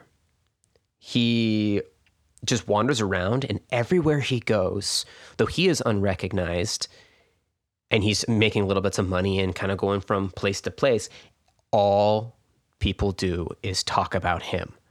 Everyone thinks he is the most amazing person. He has one upped Jonathan Wild. He's escaped from prison. He's this handsome, boyish looking guy who has saved his wife from certain death and he's he thumbs his nose at authority. He doesn't harm anybody. He doesn't hurt you. He's just a rogue. I mean, that d- d- perfect archetype for a folk hero. Unfortunately for Jack, I hate to hear it he is impetuous and he, after 10 days, gets tired of being a beggar. He wants to be famous. He wants to, according to him, spend the next week, or maybe it's like the next five days, some short amount of time being famous, enjoying his fame, and then he's going to leave the country. He goes and robs a clothing store of some of the nicest clothes he can find. He actually threatens the two guys in the back that if they come out, he'll kill them robs the store out from under them, and then dresses himself up as a countryman, uh, country gentleman, and then just goes on a drunken rampage. He sells his um, some of those extra clothes for as much money as he can. He he hooks up with a couple of his old um, mistresses, basically. Um, Bess is, by the way, in prison for being a prostitute. So, um, and she had betrayed him. So there's some discussion as to whether they had a falling out. Um, but she's gone. Now he's basically with two women, and he is just going from tavern to tavern to tavern, just as drunk as humanly possible, enjoying his celebrity, partying it up with his newfound menage a trois. And within like three days, he is he's seen by someone who recognizes him and wants some of the money for capturing him, which is now a much larger number than even 40 pounds. That guy goes and grabs a constable and they easily apprehend him. Right. They, of course, because he's drunk and fancy. He's he, he, apparently is like laughing and singing as they put him in the carriage to bring him into the into the prison again. This time when they put him in prison, he is still visited. He is still widely renowned. They have him chained flat on his back to the floor. Of course they do, because yeah, why wouldn't you at this point? He is basically unable to move, though apparently still very pleasant and fun to talk to. He is guarded 24 7. they do manage to smuggle in a sharp penknife. So he does have a knife on him this entire time. Oh my God. And uh, this is when Daniel Defoe, the newspaperman, who also is a very interesting story, but we don't have time for that. Um, he visits him, and we get the full interview of Jack Sheppard's life, including how Jack escaped all of these prisons. And the nice thing about this story is we can tell that almost certainly it's all true because just the way it's always been presented, and there's physical evidence of all these escapes. All those doors were destroyed in the exact way that Jack said. He had the, you know, he had the supply still, the the nail and the the chain that he used to get out. So we know that he did these things, and we get a full account written like within a week that's written as an autobiography by Daniel Defoe, most likely about Jack Sheppard. So there's a written in 1720s English, so it's pain a pain to read. Like every every noun is capitalized. It's really annoying, but you have a full account. It, it's in, interesting to read because it does tell the exact same story we told, just a little bit more of a you know dandy flavor to it. Now Jack actually he's in danger. Um, he is sentenced to death, um, and he's going to very soon go on the Tyburn Parade and the Tyburn Parade is to a place called Tyburn. So remember, Christopher Hibbert's book is called The Road to Tyburn because at Tyburn, which is a small, um, it's now a section of you know metropolitan London, but then was a small village with a little tavern house. There was what was called the Triple Tree. It was basically a triangular gallows where people were hung, and it was the place of execution for London at that time. And when someone was sent to execution, as by the way, Blueskin Blake was sent about a week before this, so Blueskin Blake has been executed at this point. Um, they would be taken on a cart, and depending on the level of importance or fame of the criminal, the they would be um, treated to a parade. Now, every prisoner on execution day basically produced uh, a holiday. People got the day off when there were executions happening. So the entire city would just get drunk and follow the parade of people being executed. And if the person was unpopular for doing something like something that people just didn't like, and sometimes murder could be popular, but stealing a candlestick could be unpopular, and other days it would be completely backwards. It just depended on the the person. Yeah, it's just it's Twitter. kind of, yeah. They could be uh, uh, harassed and stuff thrown at them and you know, accosted the entire time, or they could be treated to libations the entire way, and they would be the, you know having a drunk party by the time they got to the gallows to be hung. Well, Jack Sheppard is really famous, so when he is condemned to death, they put him in the cart. It's a big deal. Over half of London is out to see him, and everyone's partying and having a great time. He's chatting with people along the way, seeming all comfortable and calm because he fully expects he's going to get out of this. He still has his knife, but right at the beginning, one of the constables checks him and cuts himself badly, and they take the knife from him. So now, mm. and Jack says, Well, I'm being sent to my execution. You don't need to actually put me in handcuffs. They say, No, you're being put in handcuffs. And they put him in handcuffs. The other hope they had is that if he is hung, um, this isn't uh, the time where the rope breaks your neck. Most people strangled to death until basically the, the, the strength of their neck muscles and things gave out. And so the hope was that Jack could, with his strength, keep himself conscious enough so he wasn't dead yet. And once he So was, once he stopped moving, they would take him down and then they would revive him later. So he has a bunch of people hovering around him, waiting for that uh, hopeful eventuality. And there are many stories of people being revived. And if you were revived from a hanging, you were um, not hung again. What? Yeah, Are right? Seriously? Yeah. That's amazing. I think you had to pay something, but What what an insane and ironic loophole. uh, it, it's it's one of those like, well, I guess God didn't want that. Amazing.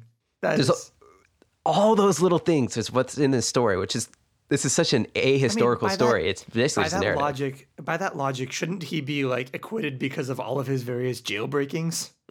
A little bit. It's not a crime to um, escape from jail in a lot of countries, even nowadays. Yeah. But but I'm just saying, like if if if, if they hang you and you don't die, and they go, Well, we're not gonna rehang you, I feel like if we jail you and you break out, we're not gonna re-jail you. You clearly God didn't want you there. Well, he broke out four times. So the crowd actually gets so impatient because they want to watch him hang because it, it's a long voyage around uh, as he takes his basically his victory lap to the gallows. Um, but unfortunately, this is where the story ends. He is tied up with a noose. He's given his last words in his last sermon. He apparently dies badly, meaning when they, you know, release him to drop, he spends about 20 minutes ch- choking and kicking. And when he finally stops moving and they cut him down as quickly as possible, uh, when his friends had tried to grab him to bring him to surgeons to revive him, the crowd uh, flipped out at them, thinking that they were trying to steal him to take souvenirs of his body, which were particularly hated criminals. You'd cut them up and take their ear and take their fingers and stuff away. They, the crowd, jumped on his friends, and in the following um, mayhem that occurred, it's likely that that is where he was killed because he was still breathing when they took him off, and then he is trampled to death in that violence. oh, that took a dark turn. And that's the story of Jack Sheppard. That was so, it was so fun for a while there.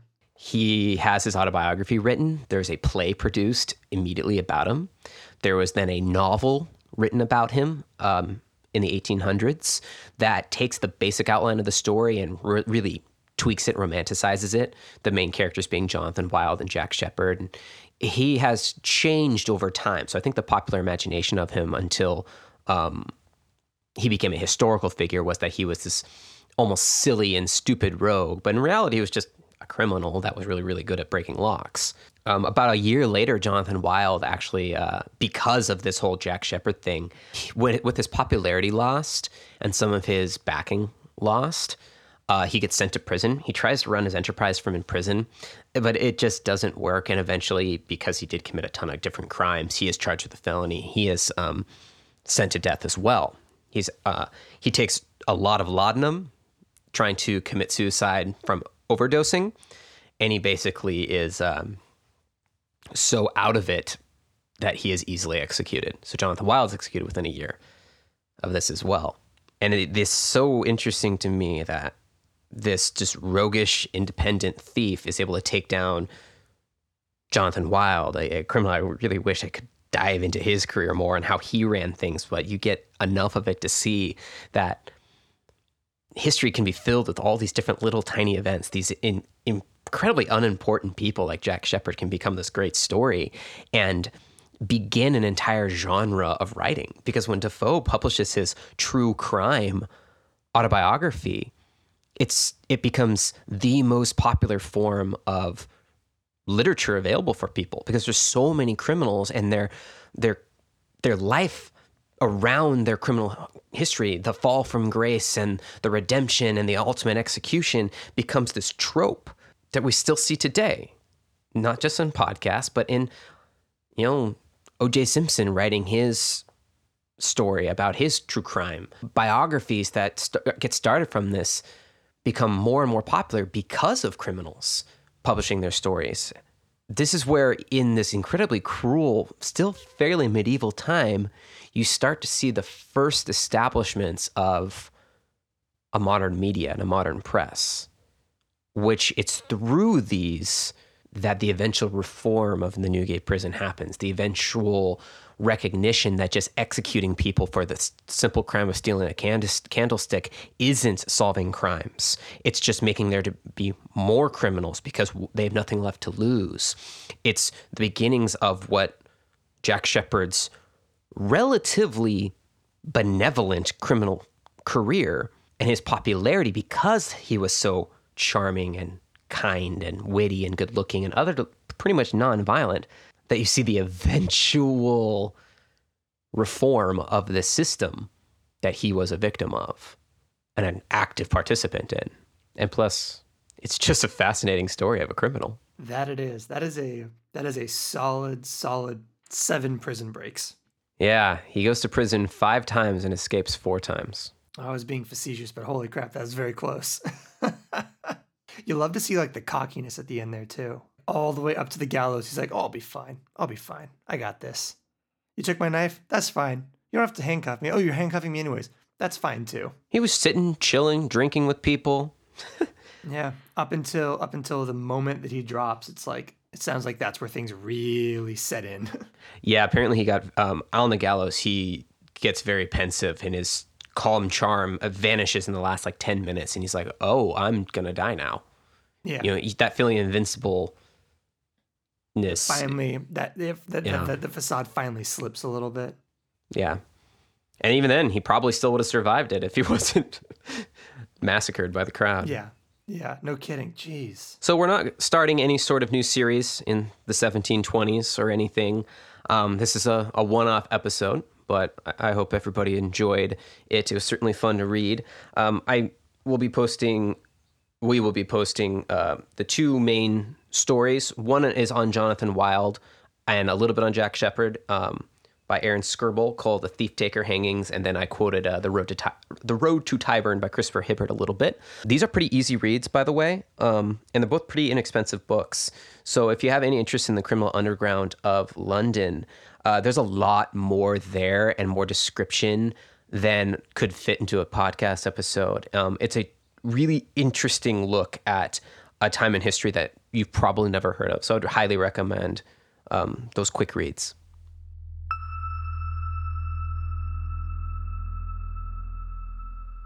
Thank you for listening to this episode of Footnotes. To check out those resources that Kevin uh, just talked about, you can click the links in the description of this episode to purchase those or to read the autobiography, uh, which is a free read online. If you want to interact with us a little bit more, you can follow us on Facebook, on Instagram, the various social channels. All of those links are in the bio as well. If you like the show, I would really recommend that you just like send it to like one person. If you've got somebody in your life who you think would enjoy the show, who you think would get a kick out of this story or any of the stories we've done, uh, it would really help us out if you would just, you know, send that on over to somebody. Like I said, we're doing this during um, the coronavirus lockdown stuff that has taken the country. So um, hopefully, none of my jokes were in poor taste by the time this comes out.